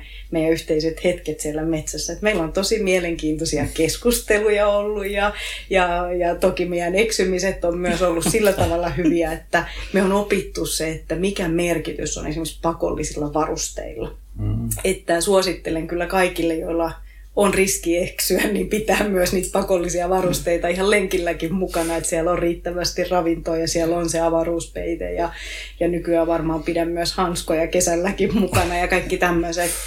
Mutta ne on ollut myös tosi niin kuin, tärkeitä testejä ja testilenkkejä ne meidän yhteiset hetket. Mutta kyllä se, niin kuin se yhdessä tekeminen ja sen toisen niin kuin kannustaminen ja se, että se jollain tavalla luo niin kuin sitä uskoa siihen. Ja toki mulla oli se, että kun Minna oli se juossu, niin, niin se toi myös sitä, niin kuin, että tässä on ihan älykäs, fiksu ihminen, joka ei ole menettänyt järkeä ja hän on tämä juossu, niin kyllä mäkin tämän pystyn ja musta ei ehkä tule ihan hullua. hullua ja tota, mutta meillä on ollut todella mukavia yhteisiä hetkiä siellä. Että se on. Ja sitten se toinen myös pystyy kertomaan sulle niitä voimavaroja, että missä sä oot hyvä. Niin kuin Minna esimerkiksi monesti sanoi, niin kuin mulle on jäänyt mieleen, että, että, että sulla on niin kuin se kestävyys siellä, että sä voit mennä sit vaikka kuinka kauan hitaasti, että sulle ei lopu niin kuin se. Ja se on myös semmoinen, mikä on mm. kantanut siellä, siellä mielessä monta kertaa. Ja sitten Minna on taas erittäin vahva esimerkiksi niin kuin ylämäissä. Ja, ja se on yksi toki sellainen, että kun näkee, että toinen menee menee niin kuin paljon vauhdikkaammin esimerkiksi mäkiä, niin se on semmoinen, mikä tuo itselle, että tuossa mekin haluaa niin kuin kehittyä. Että et tämmöisiäkin tulee peilattua niin kuin mm. sitä. Ja ne ei ole taas semmoista niin kuin kilpailumielessä peilailua, vaan se on niin kuin semmoista, että mäkin haluan kehittyä tuossa, että mäkin haluan mennä noin ketterästi noita mäkiä. Ja, ja sitten on ollut semmoisia toki, että Minna on myös ammatiltaan fysioterapeutti, niin sitten välillä tulee aina joku, kun on joku vamma tai, tai, tai jotain kipuja, niin sekin on sitten ollut semmoinen tärkeä, että toinen sanoo, että Aa, ei toi ole niinku mitään, että se on vaan ehkä tuosta lihaksesta tai tuosta, että käy, sit mä käyn kyllä erikseen sitten fysioterapeutilla ja hieronnan, niin ihan tämmöisiäkin on sitten, kun sen toisen ammatin puolesta tulee sitten sitä osaamista. puhutteko te paljon tunteista? Tai siitä, että mikä se fiilis on, koska pitkän lenkin nyt useasti ei aina olla ehkä parhaimmassa vireessä kuitenkaan. Tai vai oletteko? Ei aina olla, mua nauratti ehkä tuossa, että puhutaanko me paljon tunteista. Joo, me on puhuttu monista tunteista. ja kaikki ei ole ehkä sellaista, mitä edes ja tähän me, me puhutaan jo. Ja ihan siitä, että jos esimerkiksi töissä on ollut kuormittava jakso tai töissä on ollut kuormittavia tilanteita, niin semmoisiinkin liittyen. Ja miten se vaikuttaa niin kuin harjoitteluun ja jaksamiseen tai nukkumiseen ja, ja sitten niin perhe-elämään liittyen. Että et hyvin paljon käydään niin kuin semmoista – semmoista vuoropuhelua. Ja kyllä joo siellä lenkillä, että kulkeeko, minkälainen on se fiilis, ihan tämän tyyppisiä asioita. Ja sitten yksi semmoinen asia, mistä me puhutaan varmaan jokaisella pitkällä lenkillä, on ruoka. Että, että varsinkin siellä loppupäässä, niin, niin kyllä ruvetaan miettimään, että mitä ruokaa sitä tänään syödään. Että ruoalla on myös ja ravinnolla on ollut iso, iso merkitys. Ja, mutta tunteet on, onkin mukana ja ihan siihen niin kuin väsymiseen, jaksamiseen, mutta paljon myös semmoisesta, niin että mitkä innostaa, mitkä antaa sitä niin kuin voimaa, miksi me juostaan, mitä me siitä niin kuin saadaan. Et hyvin monella tapaa ne on kyllä mukana.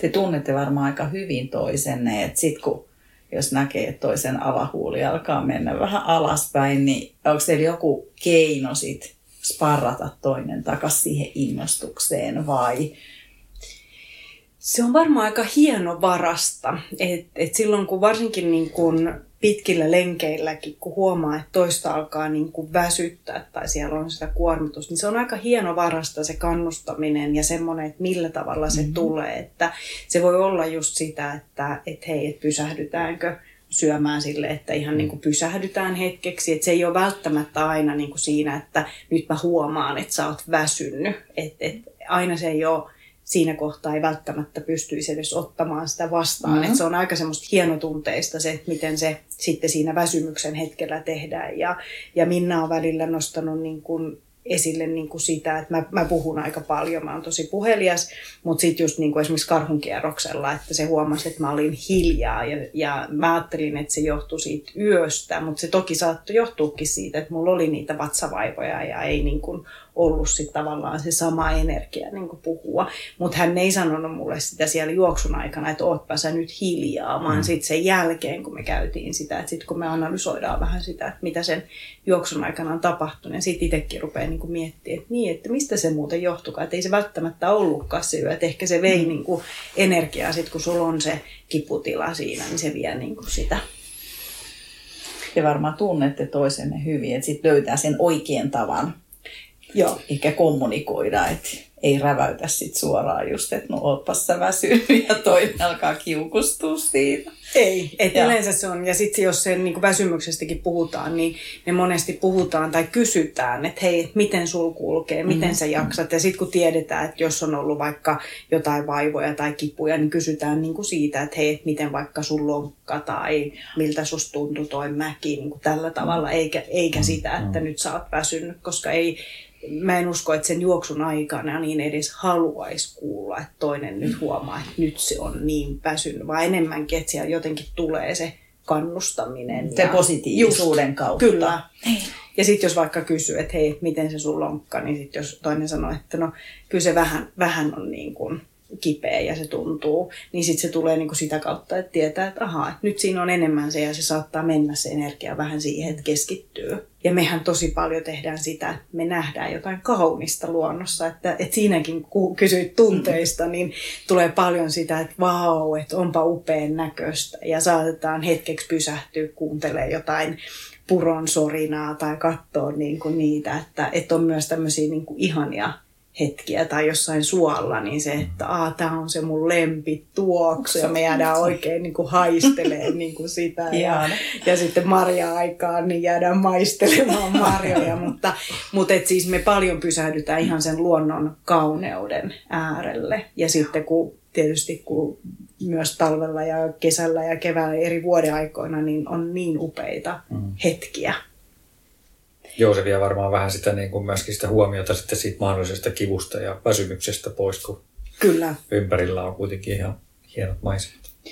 Joo, ja sitten silläkin on, kun yhdessä on treenannut, niin merkitystä, että vaikka menee, voi mennä välillä viikkojakin, että ei välttämättä ole sitä yhteistä lenkkiä, niin silti niin kuin tulee kyseltyä toisaalta, että hei, miten sun treenit on mennyt. Ja, ja varsinkin niin tuossa kevään loppupuolella, kun treenimäärät alkoi kasvamaan, niin silloin niin kuin se tuli aika isoksi merkitykseksi se, että toinen myös kysyy, että hei, miten sä oot saanut sovitettua ne treenit, miten sä oot jaksanut. Ja siinä kyllä tämä niin esimerkiksi väsyminen, että, että kyllähän tämä onkin jo aika rankkaa ja nämä treenimäärät onkin aika suuria. Ja just se, että että ei tämä olekaan ihan helppo sovittaa siihen niin kuin mm. työhön.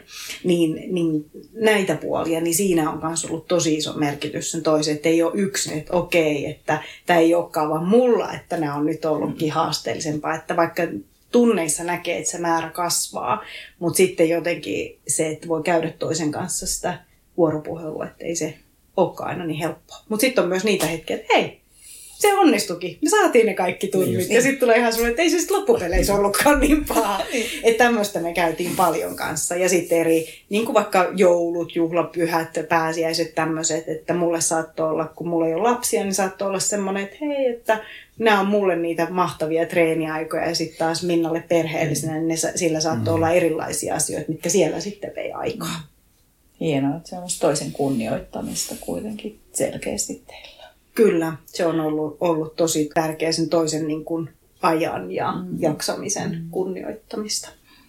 Miten sitten nyt, kun sä starttasit tuonne sataselle, niin teikö sä itse etukäteen mitään mielentreenejä tai muuta? Et mietitkö sä sitä, että sit jos, jos, kun teillä oli se lupa, että voi jäädä, Minna voi mennä aikaisemmin, ja jos te erotte ja sä jäät yksin. Niin tai päinvastoin niin jos sä jäät sinne yksin ja sitten vähän alkaa kiukuttaa tai tulee sellainen niin kuin heikompi vireystila, niin teetkö sä mitään treeneitä, mitä sä sitten teet?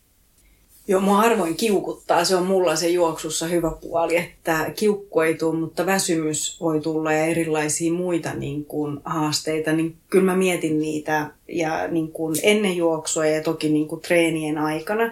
Ja se on musta semmoinen niin kuin, tosi tärkeäkin käydä, että, että ainahan pitkillä matkoilla tulee jonkunlaista väsymystä, jonkunlaisia niin kuin, notkahduksia, voi tulla erilaisia kiputiloja ja muuta, niin käydä mielessä niin kuin sitä työskentelyä, että ne kuuluu siihen matkaan. Et, et, ja toki niin kuin semmoinen itsensä kuuntelu myös sen juoksun aikana on tosi tärkeä, että sehän on aika herkkääkin, että milloin niin kuin joku kipu tai tunne on semmoista, että se on jotakin, niin kuin, mihin oikeasti pitää reagoida – ja mikä on sitä, mikä tulee sieltä vaan niin kuin väsymyksestä. Tai esimerkiksi nyt kun mulla oli niin kuin rakkulat, niin mä tiesin, että rakkulat ei ole niin kuin vaarallinen. Että se ei mm. ole mikään semmoinen, mikä estää mua pari viikon päästä juoksemasta. Että se ei niin kuin vahingoita mua, että se on semmoinen hetkellinen kipu. Niin sitä arvioi niin kuin toki jatkuvasti niin kuin siellä juoksun aikana. Mutta kyllä mä niin kuin teen semmoisia niin mielikuvaharjoitteita niin kuin etukäteen myös siitä niin kuin, vaikeuksien niin kuin voittamisesta ja siitä, että mä en lähde matkaan ajatellen, että tämä on vaan helppoa. Joo. Että mä lähden sinne matkaan sillä ajatuksella, että joitakin vaikeita kohtia tulee ja ne kuuluu tähän ja, ja ne pystytään niin kuin voittamaan. Et mä uskon kuitenkin siihen, että vaikka tulee semmoinen pieni notkahdus, tulee se väsymys, niin jossakin kohtaa se helpottaa. Ja näistä me on myös Minnan kanssa paljon puhuttu ja on tullutkin siinä nytkin tuon sataisen aikana, niin Minna sanoi, että no nythän sulla rupesi kulkemaan, että nyt mitä tapahtuu? Mä sanoin, että en tiedä, että jostain tuli niinku energiaa. Että sitten se positiivinen puoli saattaa tulla just näinkin sanotettuna, että toinen huomaa, että hei, nyt sul kulkee. Siinä vaiheessa, kun ei mä tahdo pysyä perässä enää, niin kyllä. ei, nythän sul kulkee. Ja kyllä mä käyn niin kuin mielessä myös niin kuin läpi sitä niin kuin semmosena, että on se lähtö, mutta myös mulla on koko ajan mielessä, niin kun se ei ole etukäteen, että mä tuun maaliin. Että mä en mieti sitä, että mä keskeytän, vaan mä tuun maaliin. Ja tämähän oli mulla niin kuin nytkin tuolla satasella, niin Mikaelille laitoin viestiä. Meillä oli Mikael ja Minnalla mulla semmoinen yhteisviestiketju ja sitten Mikollekin muutaman viestin. Niin joka kerta mä ainakin luulen, että mä sanoin, ainakin mun oli tarkoitus sanoa, että mä en ole keskeyttämässä, että mä tuun maaliin. Että, että mulla on tämmöisiä vaikeuksia, mutta mä tuun maaliin. Niin tämä on se sama, mitä mä teen mun mielessä myös jo ennen juoksua. Että mä näen sen, että mä tulen maaliin. Et se on niin kuin se tärkeä. Että mä ajattelin, että jos mielessä antaa itselleen jo luvan, että, että sitten tuossa kohtaa, jos mulla on vaikeaa, niin mä keskeytän. Sitten on toki eri, mä että vammat on niin kuin eri. Vammat ja, on erikseen. se, ja tämä on just sitä herkkyyttä, että on viisastakin joissain tilanteissa keskeyttää. Mutta se on niin kuin mun mielessä se, että mä näen sen maaliin tulon. Mutta mä odotan myös niitä, mitä siellä matkalla tulee. Esimerkiksi niitä maisemia ja auringon nousua tai pientä auringon laskua ja tämmöistä. Ja miten sitten ne rakot kuitenkin siellä sun varpaiden alla tai päkiöissä, kummassa ne nyt? Mulla- Vähän molemmissa. Mulla oli koko kantapää ala Niin. oli niin kuin täynnä rakkulaa ja varpaat. että Ne oli yllättävän Kummassakin pahat jalassa. kummassakin jalassa. Kyllähän ne tuntui. Ne oli ja sitten mä opin kyllä tässä niin kuin sen, että Minnalla oli onneksi jotain semmoista teippiä, mikä vähän niin kuin myös märälle iholle toimii, mutta ei kompiidit, ei ne pysynyt siellä helteessä. Mä saanut niitä, että me saatiin sitten yhdessä laitettua niin, että mä pidin kompiideista kiinni ja Minna sillä sen hyvällä teipillä sai teipattua ne mun jalat. Ja tämä me tehtiin ennen kuin me erottiin. Ja siinäkin mulla oli helppo sanoa Minnalle, että nyt mun jalat on teipattu. Sä oot hoitanut mut, mene, että sä voit mennä. Kyllähän ne tuntui koko ajan periaatteessa, paitsi sitten se, että sä välillä unohdat just, että kun tuli katsottua maisemia tai tuli juteltua jonkun kanssa tai muuta, niin sitten ne ei ole niin koko ajan niin mielessä. Mutta se oli koko ajan se, että mä tiesin, että ne on vaan rakot. Nämä ei, ole, ne ei vahingoita mua, ne ei, ne ei tuu, mä tiedän, että ne paranee noin viikossa. Mulla on kokemusta maratonajoilta, että kun on ollut rakkuloita, niin se ei ollut semmoinen, että mulla olisi tullut se, että tämän takia mä keskeytän. Mulla koko ajan se, että rakkuloiden takia mä en keskeytä. Mä vaikka opettelen kävelemään käsillä, mä tuun maaliin. Että se oli se. Ja senkin, kun mä niin kuin sanoin ääneen varmaan Minnalle, että mä kävelen sitten käsillä maaliin, niin mä tiesin, että siihen mä en pysty. Mun on parempi tulla näin jaloilla, että mä oon seurannut näitä korona-ajan haasteita käsillä kävelyyn, niin se olisi paljon vaikeampaa, niin parempi vaan juosta. No miten sä Mikko koit sen, kun sit sä kuitenkin olit seuraamassa mm. niissä huoltopisteissä ja sit sä näet, että Niinalla on kipeät jalat, niin Joo, siis no sit ne ensimmäiset viestit siinä, kun Ni- Niina laittoi ja laittoi ääniviestiä vastaavaan, niin kyllähän sit siinä silleen, että toisaalta niin harmitti, että nyt on tullut jotain ongelmia, että on rakkoja viimeiset 65 kilsaa reissusta, mutta kyllä mä sit, kun Niina oli niin luottavainen ja varma siitä, että hän sieltä var- varmasti myöskin tulee maaliin, että ei ole mitään sellaista niin kuin isompaa loukkaantumisongelmaa ja pysy- pysäyttää sen touhun, niin oli kuitenkin sitten, että ei ollut sitä pelkoa, että se työ menee hukkaan, minkä on nähnyt, että mitä Niina, Niina tähän lait- laittanut. Ja tiesi, että kuinka tärkeä se juoksu on. Ja tiesi, että sen takia se kyllä varmasti tulee sieltä niiden rakkojen kanssa maaliin. Mutta se, no just tällainen, että okei, harmi, että tällaista, mutta tietää, tällainen luottamus ja tieto, kun tietää vaimon, niin osaisi kyllä olo odottaa, että kyllä se tosiaan tulee maaliin ihan varmasti, vaikka se sitten niinku tietää, että vähän joku harmitus voi olla siitä, että ei ollut niin helppo juoksu kuin olisi voinut olla, tai sillä lailla toimivat jalat. Mutta miten sussa? Koska mä tiedän, mä oon itse ollut huoltajan vastaavassa ja kyllä mun niin kuin sydän vähän siinä sit on sillä että vaikka tie, tietää, että kyllä se sieltä tulee, mutta tulee semmoinen huoli kautta semmoinen jännittynyt olo, että toisen puolesta, kun se toinen kuitenkin vähän kärsii siellä, niin No, no joo, totta kai se on sitten sellainen, että niinku, no harmi harmittaa ja tuntuu ikävältä, että niinku näkee, että ei se, ei se nyt mitenkään helppoa ole todellakaan, vaikka se nyt niinku osaa odottaa, että ei se niinku helppo, helpolla ik, ikinä tulla. Et kun toivoo, toivoo tietysti, että lä, Niina lähtee viivalle, että sieltä tullaan okei, ensi, ensisijaisesti silleen, että ei nyt vaan satu mitään mm-hmm. isompaa tai pahempaa tai tällaista. Ja toisaalta myöskin silleen, että sieltä tullaan sillä lailla, että juoksusta nauttien ja vastaavasti tavoitteissa läpi ja maaliin. Ja tästä oli yksi sellainen kokemus, jossa nyt niinku näki, koki, tunsi, että on varmasti vaikeaa. Totta kai siinä myö- myötä elää myöskin niin. mukana. Niin. Mutta me joidenkin ää, toisten juoksijoiden kanssa, ketä siellä matkalla kohtasin, niin, niin puhuttiin myös siitä, että, että me oikeasti maksetaan tästä. Että vaikka meillä on täällä näitä kipuja ja kärsimyksiä, niin me on maksettu, että me päästään tänne. Eli, mm. eli nautitaan nyt koko rahan edestä. Että, että kyllä se myös on sellainen, että, että mitä mä itse haluan kanssa siellä niin juoksun aikana tehdä kannustusjoukoille on se, että että mulla oli niinku tärkeää tuoda se, että mä oon tulosmaali ja mulla mm. ei ole niinku mitään hätää. Mm. Että et toki olisi, mä valehtelisin, jos mä sanoisin, että mua ei sattu. Että kyllähän se tuntuu ikävältä. Ja se siinä niinku tavallaan mua harmitti, että se oli mulle vähän niinku turha vaiva, että kaikki se työ ja mitä on tehty ja välineet, kaikki on testattu, eli mulla ei olisi pitänyt olla niitä rakkuloita, niin se oli enemmän semmoinen, että mua harmitti se, mutta sitten toisaalta taas se oli semmoinen, että, että jos, jos se olisi ollut vaikka ravinnosta tai nesteytyksestä tai jostain muusta, niin mua olisi ehkä harmittanut enemmän, koska me on kaikkea sitä harjoiteltu. Niin Tämä oli semmoinen, että mä en edelleenkään tiedä, mistä niin, se niin. Niin johtuu, että et sillä tavalla niin mä en pysty tavallaan niin kuin mä en pysty osoittamaan, että harmi kun mä otin ne uudet sukat, kun mulla ei ollut uusia sukkia. Mä oon testannut ne sukat, mulla oli tutut kengät, kaikki tämmöiset.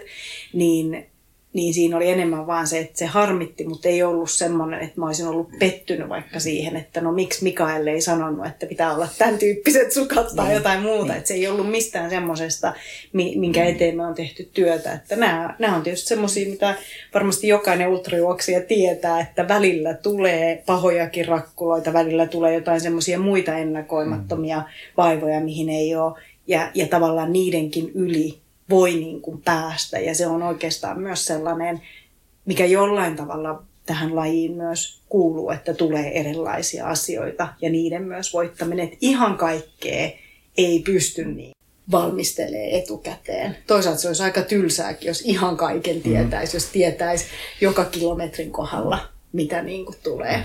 Niin, Tämä... eihän ei olisi elämys silloin. Niin. niin. Tämä on just se, että ultrajuoksu on paljon myöskin niin kuin semmoista ongelmanratkaisua mitä pitää tehdä siellä niin kuin matkan aikana. Ja mun mielestä te hienosti niin kuin ratkaisitte sen Minnan kanssa, kun te laitoitte sitä kompiidia ja teippiä sinne jalkaan. Ja ilman ehkä niitä ei välttämättä olisi päästy loppuun asti. Että se, siinä hienosti ratkaisitte sen ongelman.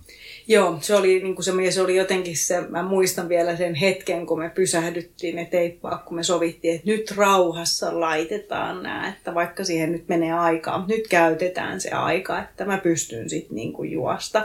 Ja tämähän on semmoinen niin kuin mulle tosi myös niin kuin tunteita herättävä hetki, jos mä ajattelen, että se sun juoksukaveri, antaa omasta ajasta. Että Minnahan olisi voinut antaa mulle sen teipi ja sanoa, että hei, mulla on se tavoite juosta tähän aikaan, että mä menen nyt. Mm. Mutta hän otti sen ajan, pysähtyi siihen ja auttoi mua. Mm. Ja, ja mä kyllä uskon, että sen jälkeen hänenkin oli helpompi niin kuin lähteä, mutta se oli kyllä tosi koskettava hetki, että me ollaan siinä ja hoidetaan nämä kuntoon. Ja, ja toki Minna myös antoi omasta teipistä, että sille ei hirveästi jäänyt itselle, että jos sille olisi tullut jotakin, niin sille ei olisi enää ollut sitä hyvää teippiä. Mun täytyy muuten muistaa kysyä, että mitä se on, koska mulla tulee olemaan sitä jatkossa mukana.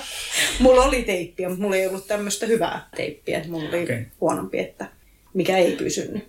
Siitä jää sulle ihana voimavara tulevaisuuden kisoihin muistona. Kyllä. Mm, totta. Joo, se oli kyllä, se oli tärkeä, tärkeä hetki. Ja, ja tämähän on niin polkujuoksussa yksi muutenkin semmoinen musta hienous, että ihmiset auttaa, kannustaa.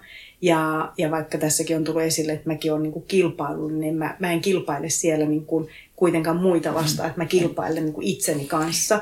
Ja musta on ihana niin kuin niitä ihmisiä, ketä siellä matkalla kohtaa, kun kaikki aina jotenkin tsemppaa. Ja sielläkin aika moni sanoo jotakin niin kuin, myönteistä. Että mullekin mm. jotkut sanoivat, että miten, miten sä pystyt vielä juosta noin kevyesti tai jotain tämmöisiä, mitkä jää niinku mieleen sieltä matkalta. Ja sitten on ihan sille tulee semmoinen olo, kun ju liitää jotenkin kevyesti, vaikka tietää tosiaan, että ei varmastikaan mene niin kevyesti. Mutta kun joku sanoo sen, niin hetkellisesti mm. tulee semmoinen kevyt olo. Ja sitten kun siinä tietysti matkan varrella näkee niitä samoja ihmisiä, niin heistä tulee myös iso voimavara sen matkan aikana. Että ne on moni niin kuin tuntematon, ketä ei ole välttämättä kohdannut koskaan aikaisemmin eikä välttämättä kohtaa, mutta ne on sieltä matkalta mielessä.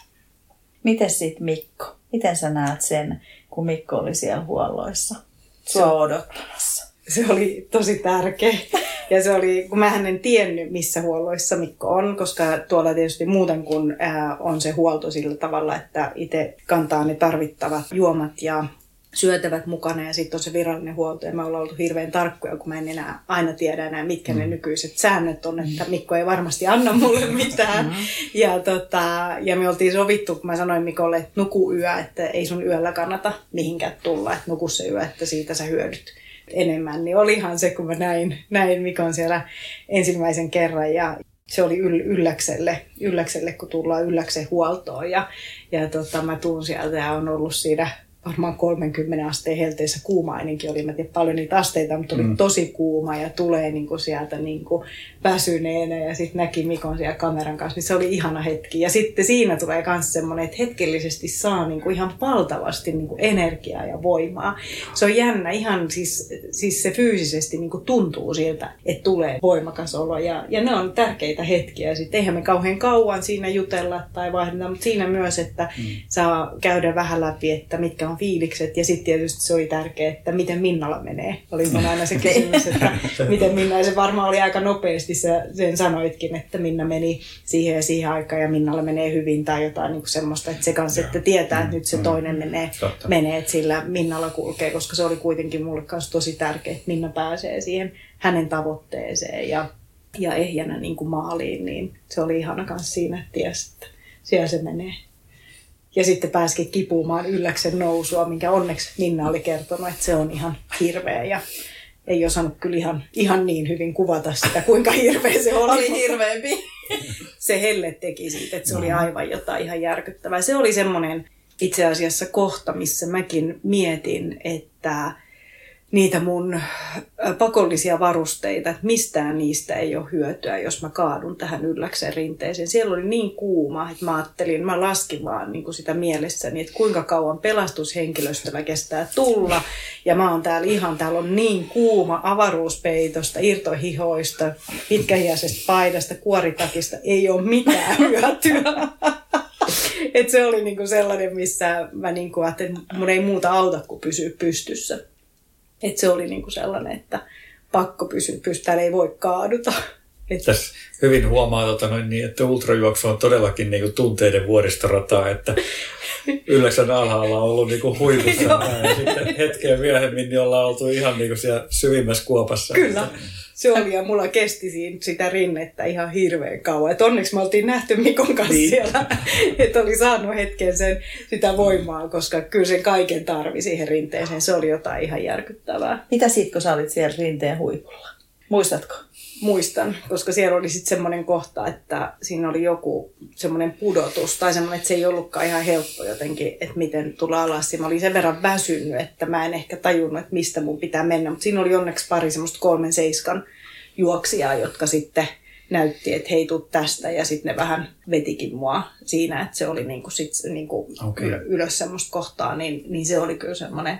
Mutta sitten mua ei auttanut ihan hirveästi, että kun siinä alkoi se alamäki, koska mun rakkuloihin sattui niin sen kivi, mm. kivirypeämisen jälkeen ihan hirveästi. Että se, siinä ehkä mulla tuli taas sit se harmitus, kun mä tiesin, että tätä voisi niinku juosta ja lasketella alaspäin, mutta kun mä sattui niin paljon niinku tonne kantapääpohjiin, että et ei pysty, niin siinä ehkä tuli taas sit se harmitus, että tämän pitäisi olla nyt vaan niinku helppoa ja mä en saa nauttia, nauttia siitä. Mutta sitten mä taas törmäsin pariin semmoiseen mieheen, kenen kanssa mä olin aikaisemmin mennyt ja sitten se taas jollain tavalla helpotti, että sitten heidän kanssa taas yhdessä eteneminen, niin se oli ihan hyvä. Ja kyllä kaikki kohtaamiset, mitä siellä on, niin ne on jotenkin voimauttavia.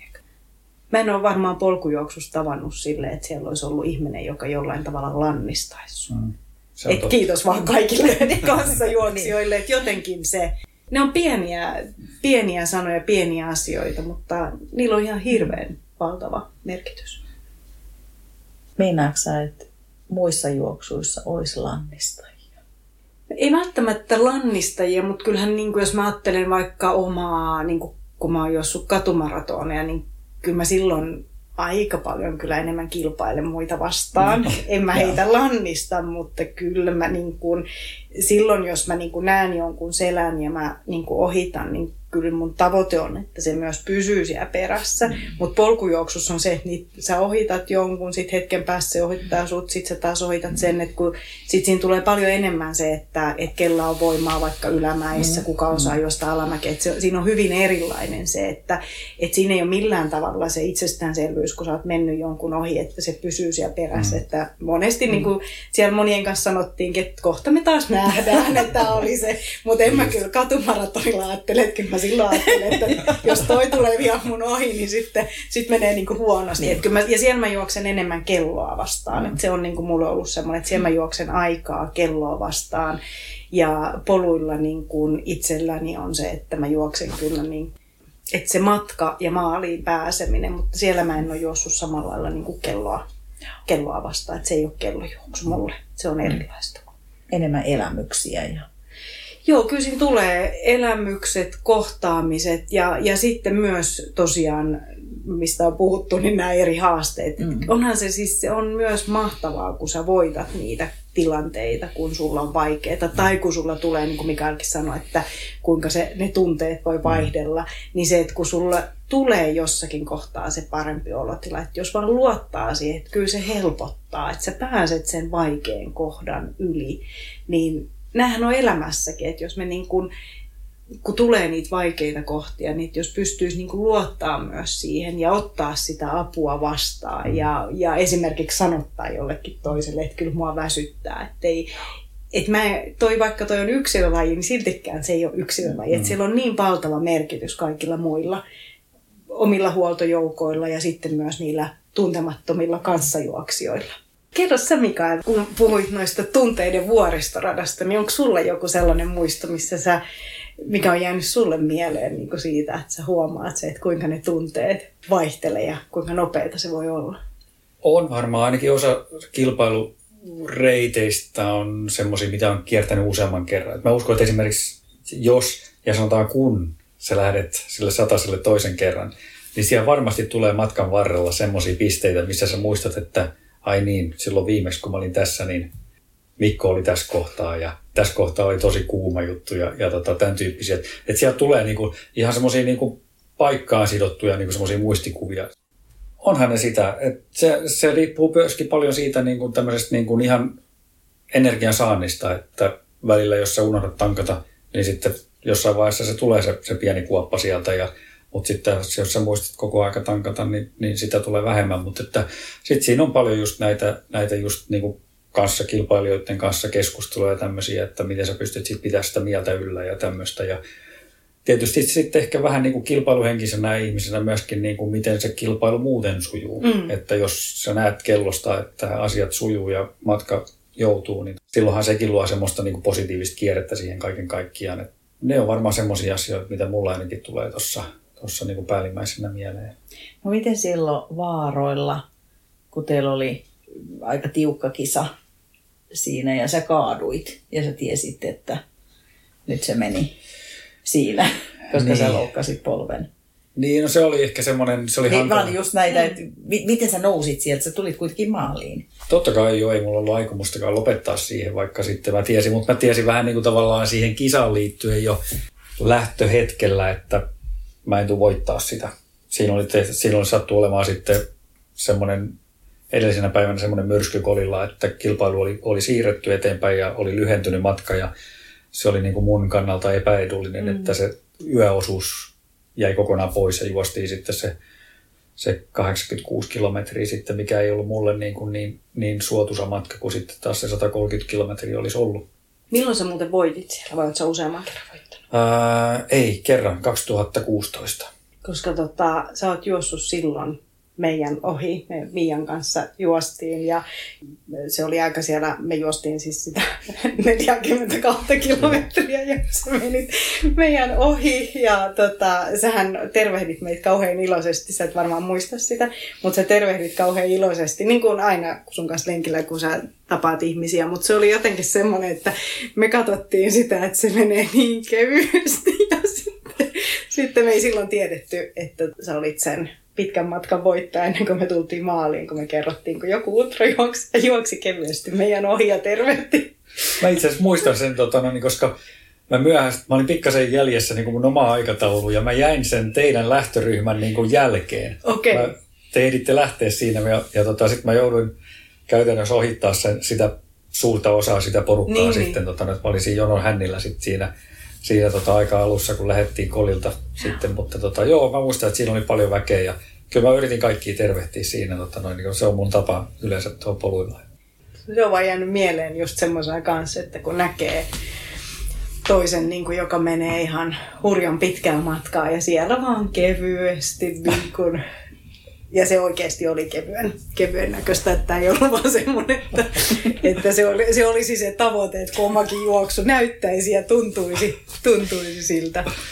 Mutta sä sanoit myös tuosta niinku ravinnosta, että jos, jos sitä niinku ei ota, niin tämähän on ollut, jos sen verran palaan tuohon, että myös mikä merkitys on valmennuksella, niin mä oon varmaan eniten oppinut myös siinä, että mikä merkitys on siinä, että syödään niinku säännöllisesti sen pitkän suorituksen aikana.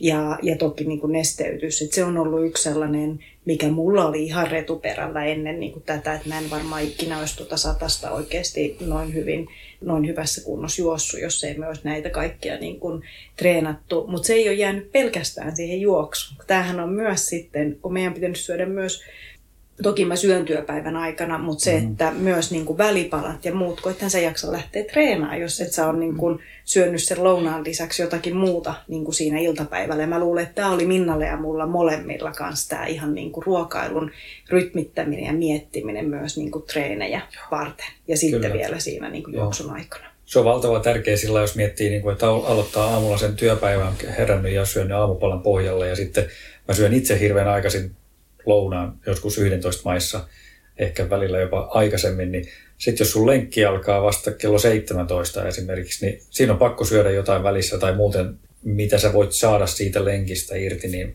se jää aika vajaaksi silloin, jos sä oot niin kuin vajailla, vajailla tehoilla ja liikkeellä. Kyllä.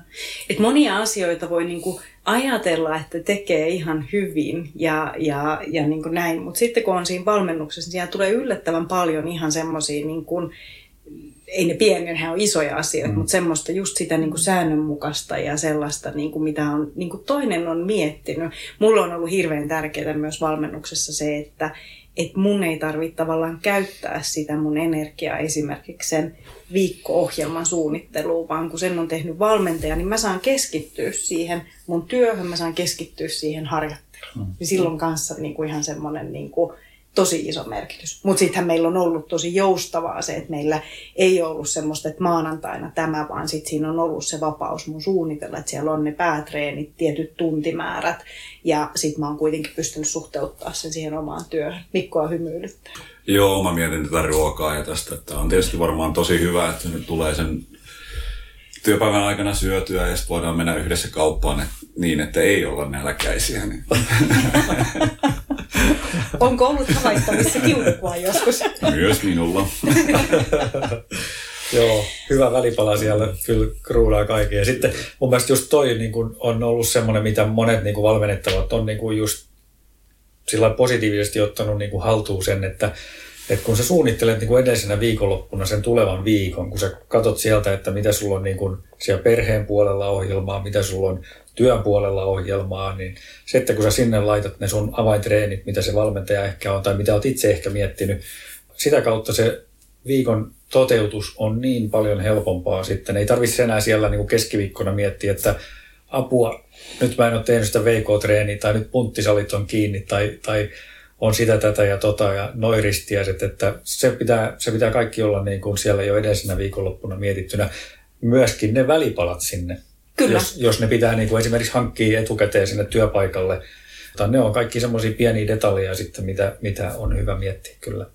Joo, se on ollut tosi niin kuin tärkeä, mutta sitten on ollut myös se, ton lisäksi, että kun mullakin oli joitain semmoisia viikkoja, että sitten tulikin työssä jotain niin kuin yllättävää, että työpäivät veny, niin sitten keskiviikkona niin kuin pystyi soittamaan niin kuin sulle ja sanoa, että hei, että mulla on jäänyt alkuviikon treenit kokonaan tekemättä, että mitkä mun on niin kuin järkevä mm. tehdä, koska sitten jos mä olisin itse, niin mähän olisin tehnyt ne kaikki, enkä jättänyt pois. Ja sekin oli musta tärkeää, kun oli puhuttu aikaisemmin, että jos tulee mitä tahansa semmoista, niin voi niin kuin soittaa ja käydään yhdessä sitä keskustelua. Mä muistan, että oli varmaan talvella just just joku semmoinen, että mulla oli ollut tämmöinen kuormittava tilanne ja, ja sitten just kun tuli se, että hei, että nyt kun sulla on ollut kuormitusta, niin kannattaa ehkä se, että sä oot ulkona liikkumassa, etkä meekään nyt sinne kuntosalille, että varmaan se niin kuin kevyempi ulkona liikkuminen olisi se, mikä virkistää ja tämän tyyppiset, niin ne on myös tosi tärkeitä, että ei tarvi olla yksin sen kanssa, että mit, mikä, mitä mun nyt kannattaa tehdä, kun helpostihan tulee myös se, että nyt jos mä jätän näitä treenejä väliin,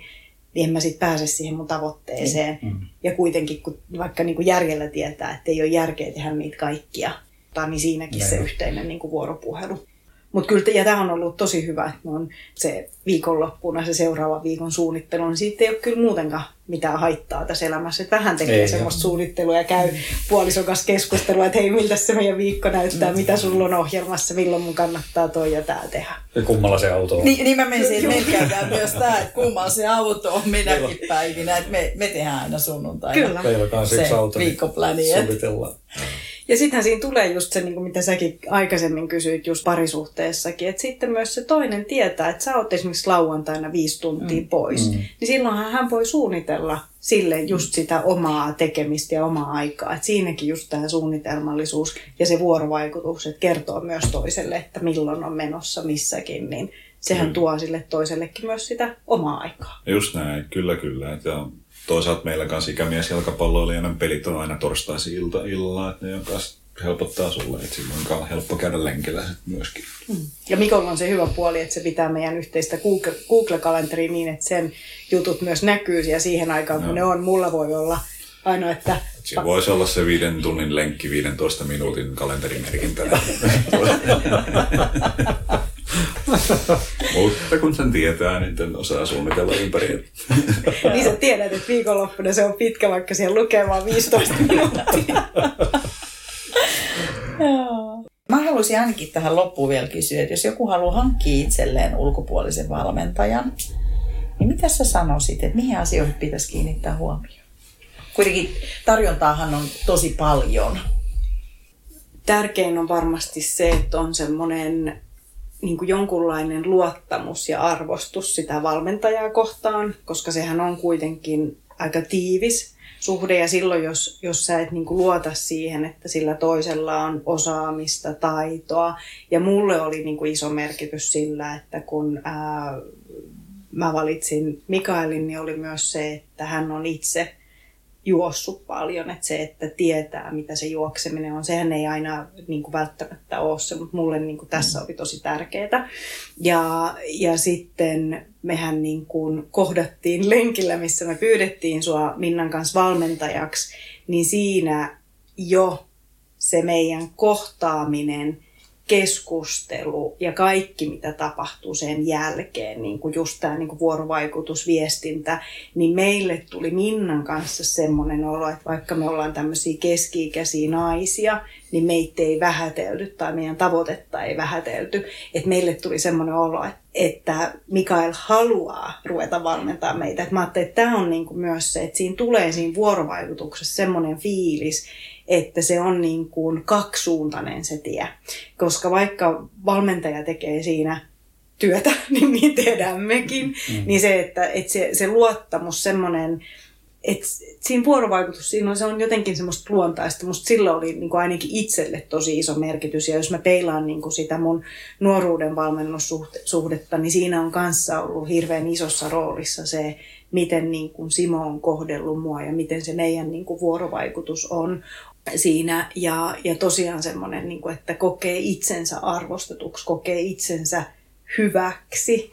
Ja, ja mulle on itselleni ollut tärkeää valmennuksessa se, että, että valmentaja myös näkee niitä sun voimavaroja ja lähdetään rakentaa niille voimavaroille. Ja tämähän oli meilläkin silloin mm. ensimmäisessä keskustelussa, mitä käytiin, niin käytiin niin kuin tarkka tausta, selvitys ja käytiin läpi ja nimenomaan ne myös, mitä on ne voimavarat.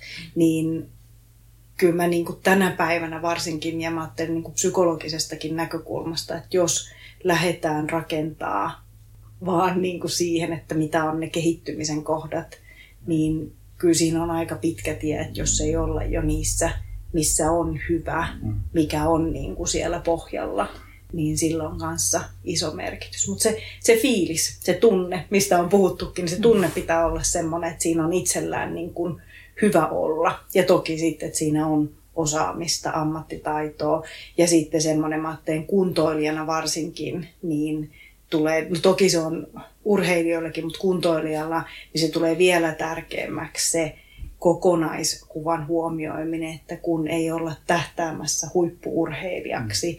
että sinne jää aikaa työlle, perheelle, ystäville, muulle, että se ei rupea täyttää liian suurta osaa siitä, että myöskään siitä ajasta. Että silloin helposti ollaan kyllä menossa väärälle tielle. Että se, että se valmentaja ymmärtää sen kokonaisuuden ja on kiinnostunut siitä, mitä sulla on muussa elämässä ja tietää, että mitä siinä on. Et meillähän on ollut hirveän tärkeänä ne keskustelut just, että, että miten mä oon nukkunut, miten mä oon palautunut, kaikki tämä puoli, että se on, se on siellä niin kuin läsnä. Ne on niitä perusasioita, ilman niitä ei ole oikeastaan mitään. Niin. Kun me ollaan kuitenkin yksi semmoinen kokonaisuus.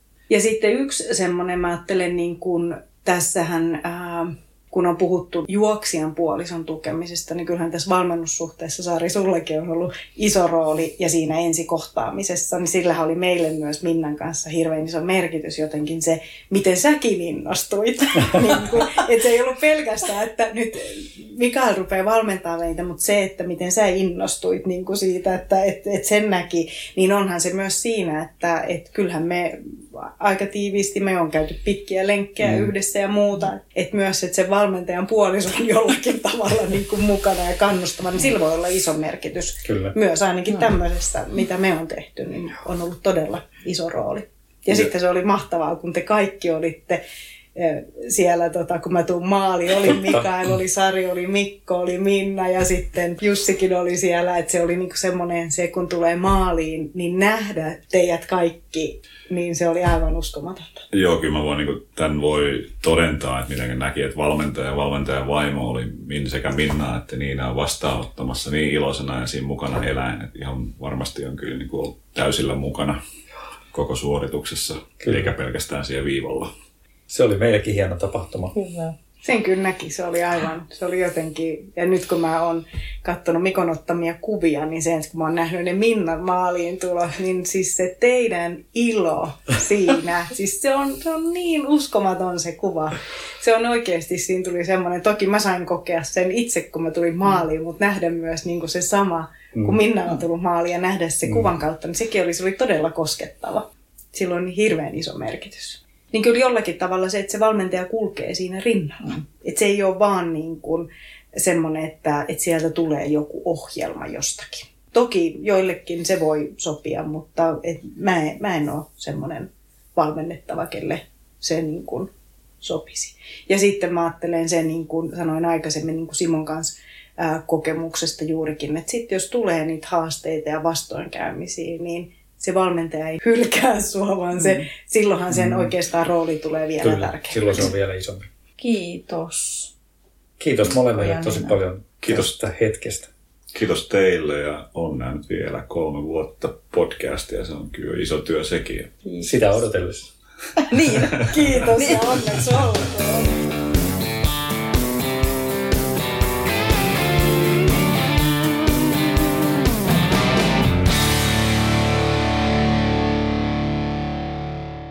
Sanotaan nyt vaikka, että telot polvesi laskettelureissulla Itävallassa. Se, että hotellista löytyy knöydeli buffa, auttaa vähän. IF auttaa paljon. Tervetuloa IF-vakuutukseen.